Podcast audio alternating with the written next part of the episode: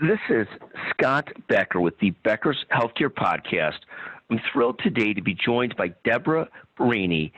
Deborah is the president of the Penn State Milton Hershey Medical Center. She's also president of the related Children's Hospital, and she'll tell us more about that. And the Penn State Medical Center is their academic medical center. Thrilled to have Deborah join us, and we'll talk to her about leadership, priorities, advice, and more. Deborah, can you take a moment to introduce yourself? Sure. I'm um, Deborah Berini. Everyone calls me Deb Scott. You're welcome to call me that too. And I, uh, as you mentioned, I'm the president of the Penn State Health Milton S. Hershey Medical Center and the Penn State Health uh, Children's Hospital. And I've been uh, serving in this capacity for nearly two years now. Well, congratulations. Take a moment. You're running one of the great academic medical centers in the country. Take a moment and tell us, you know, what you're proud of. Where do you take your pride in sort of the medical center, the children's hospital? What are the couple of core things that you look at and and and beam about?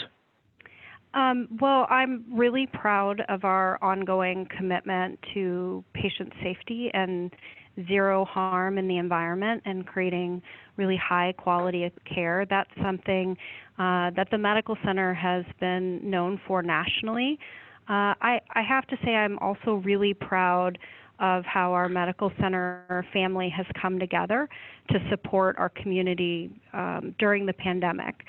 We have immensely talented faculty and staff who've really rallied um, during the emergency response and provided, you know, both individual support to the patients and families we were serving, but also really demonstrated everyday leadership and helping to find new ways to care for patients given the challenges we faced. And then I'd also say that I'm very proud of our organization's commitment to diversity and inclusion. That's something we've been recognized for our work in historically, um, but the recent events have prompted both our college and our health system leadership um, and our leadership here at the medical center to continue to advance our organization's commitment to eliminate racism and bigotry within um, within our four walls. Magnificent leadership, focus on high quality, zero errors, the great coming together of your community there, and a great history of trying to eradicate racism and bias and so forth, as well as just the entire response to COVID 19 and the pandemic and priding your team. You became CEO, or excuse me, president of the medical center two years ago. Talk about the journey that led you there. I mean, you've got one of the great jobs in America, at least in terms of accomplishment, being leader of one of the great academic medical centers. There's only a few hundred great academic medical centers in the country. Um, talk about the leadership journey. I'm a little unusual um, because I set I set out very early in my career, um, and this was my dream job.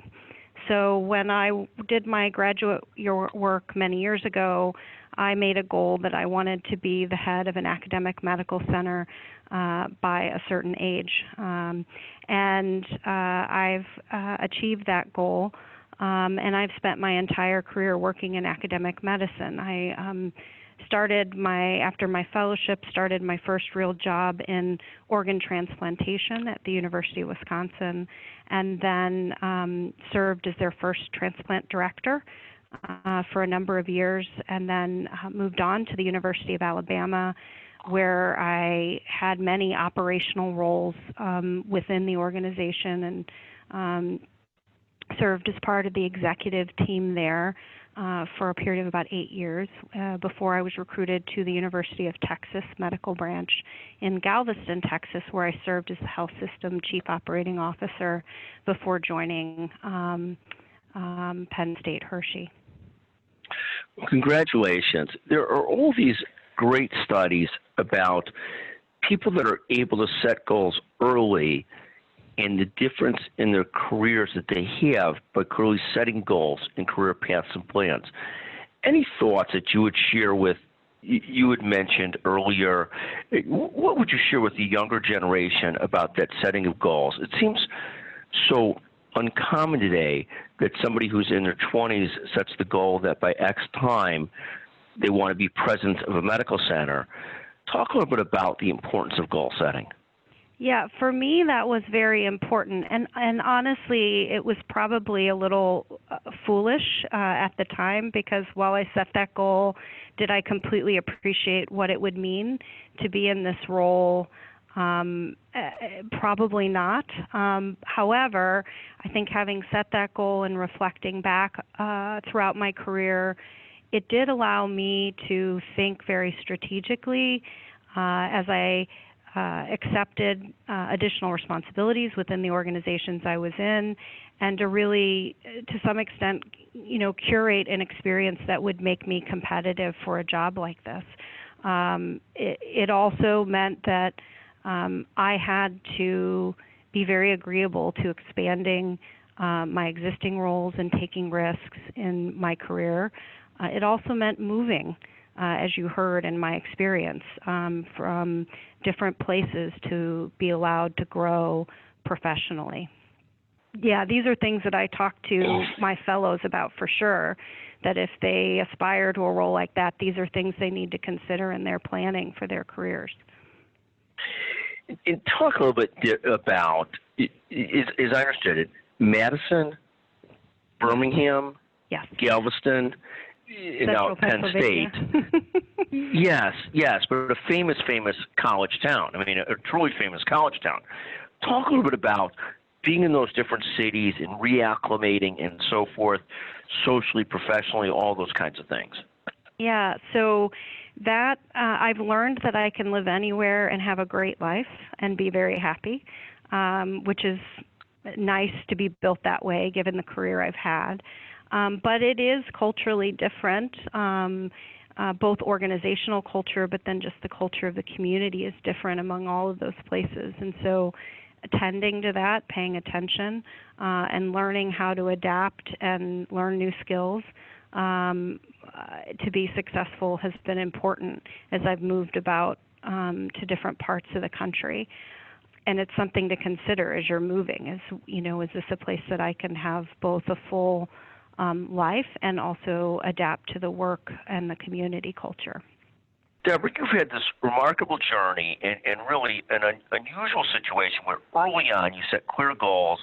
There's all these studies that show that people that set goals are a million times more likely to, have great accomplishments in life than people that don't.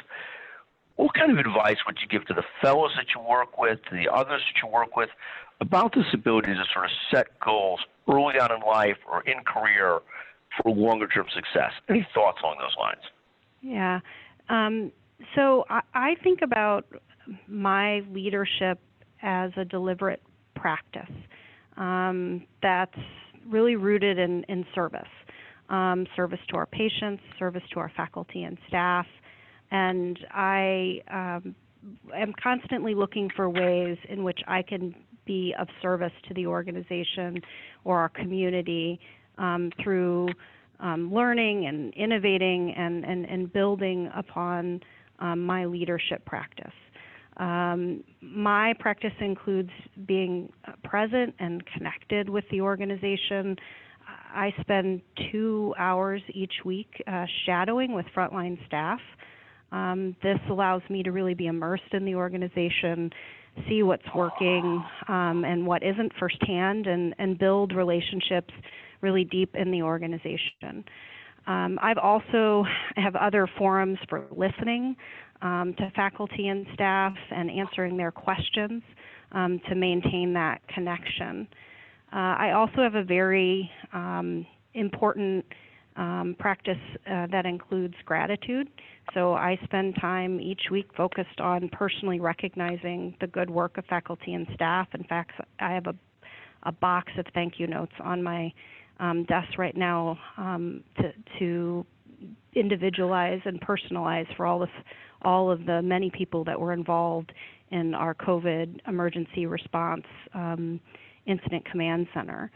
Um, I also spend time reflecting on how to communicate the direction of the organization uh, through routine communication channels, storytelling, Um, I even do now selfie videos with, uh, which are interviews with our faculty and staff um, that focus on uh, the organization's direction and getting faculty and staff's take on on where we're going.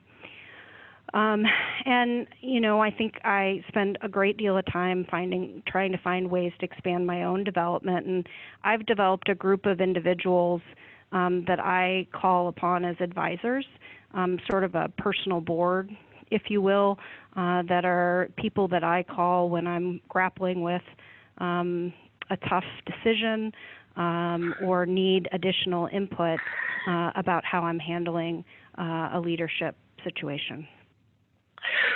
So you've become this magnificent, directed, compassionate leader as an adult, um, you know, and, and as president of a major academic medical center. I assume that you're in the age category of whatever the age is, but you're no longer in your 20s or 30s.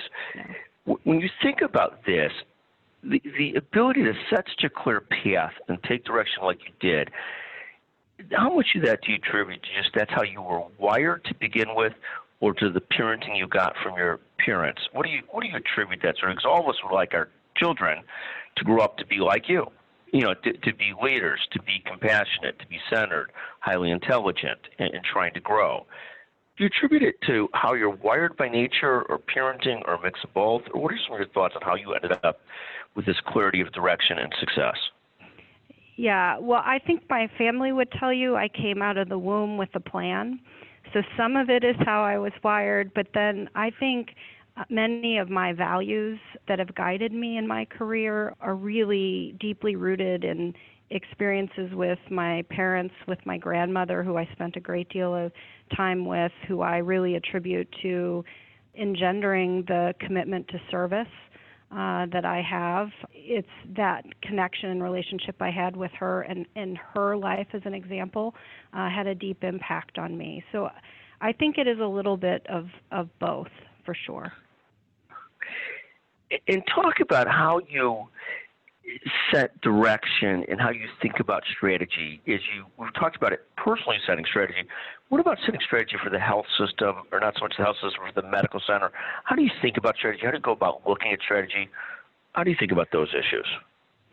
Yeah, so for us, um, as a member hospital of a system, um, part of the way we think about strategy is how do we align with what um, is strategically important for the broader system.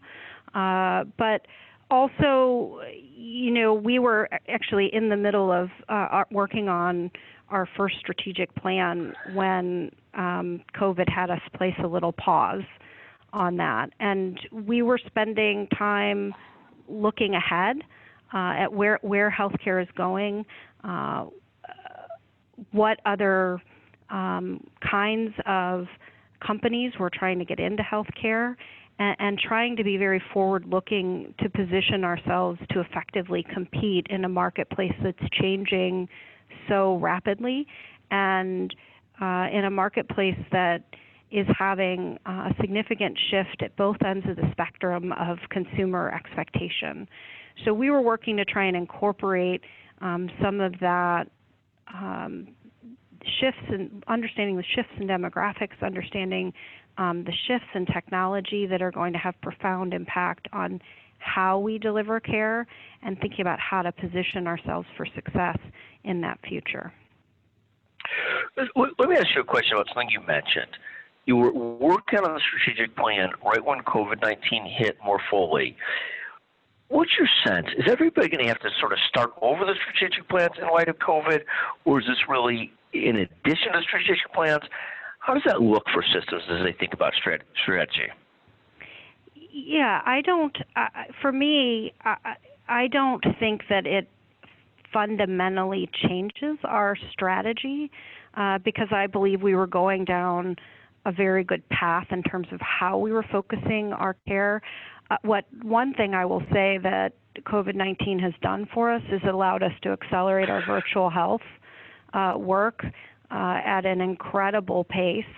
Uh, we went from having a few clinics offering virtual health and doing really spectacular work. Actually, we had our ALS clinic, um, providing virtual health visits, which was such a tremendous win for our patients who have mobility issues and difficulty coming to clinic and, and expanded our reach to match where we're taking care of patients from long distances. So that was a tremendous success before COVID. We've now gone from a couple of clinics to doing about 50% of our clinical visits uh, on virtual health. So I think there is an area where COVID will have a tremendous impact because it's accelerated uh, our rate of change tremendously. Uh, and so I think it will impact us in terms of what we're thinking of with respect to capital investment uh, and uh, models of care and how we'll deliver that care. But the basics and the core principles of, that we were planning around, I don't think those things will change. Uh, Thank you very much, and a fascinating perspective. Uh, Deborah, what an amazing career. I, I'm thrilled to have you join us today on the Becker's Healthcare Podcast. Anything else you wanted to share with listeners? Any any gratitude to the healthcare workers during this period of time? Anything else that you wanted to share before I let you go? I don't think so. I really appreciate the opportunity to be a part of the podcast and uh, to share a little bit about my story. So thank you. Thank you. Simply remarkable career and, and professional accomplishments. Deborah, thank you and congratulations to you and to the Penn State Medical Center, the Children's Hospital, and really the entire system. Congratulations and thank you for joining us. Thanks, Scott.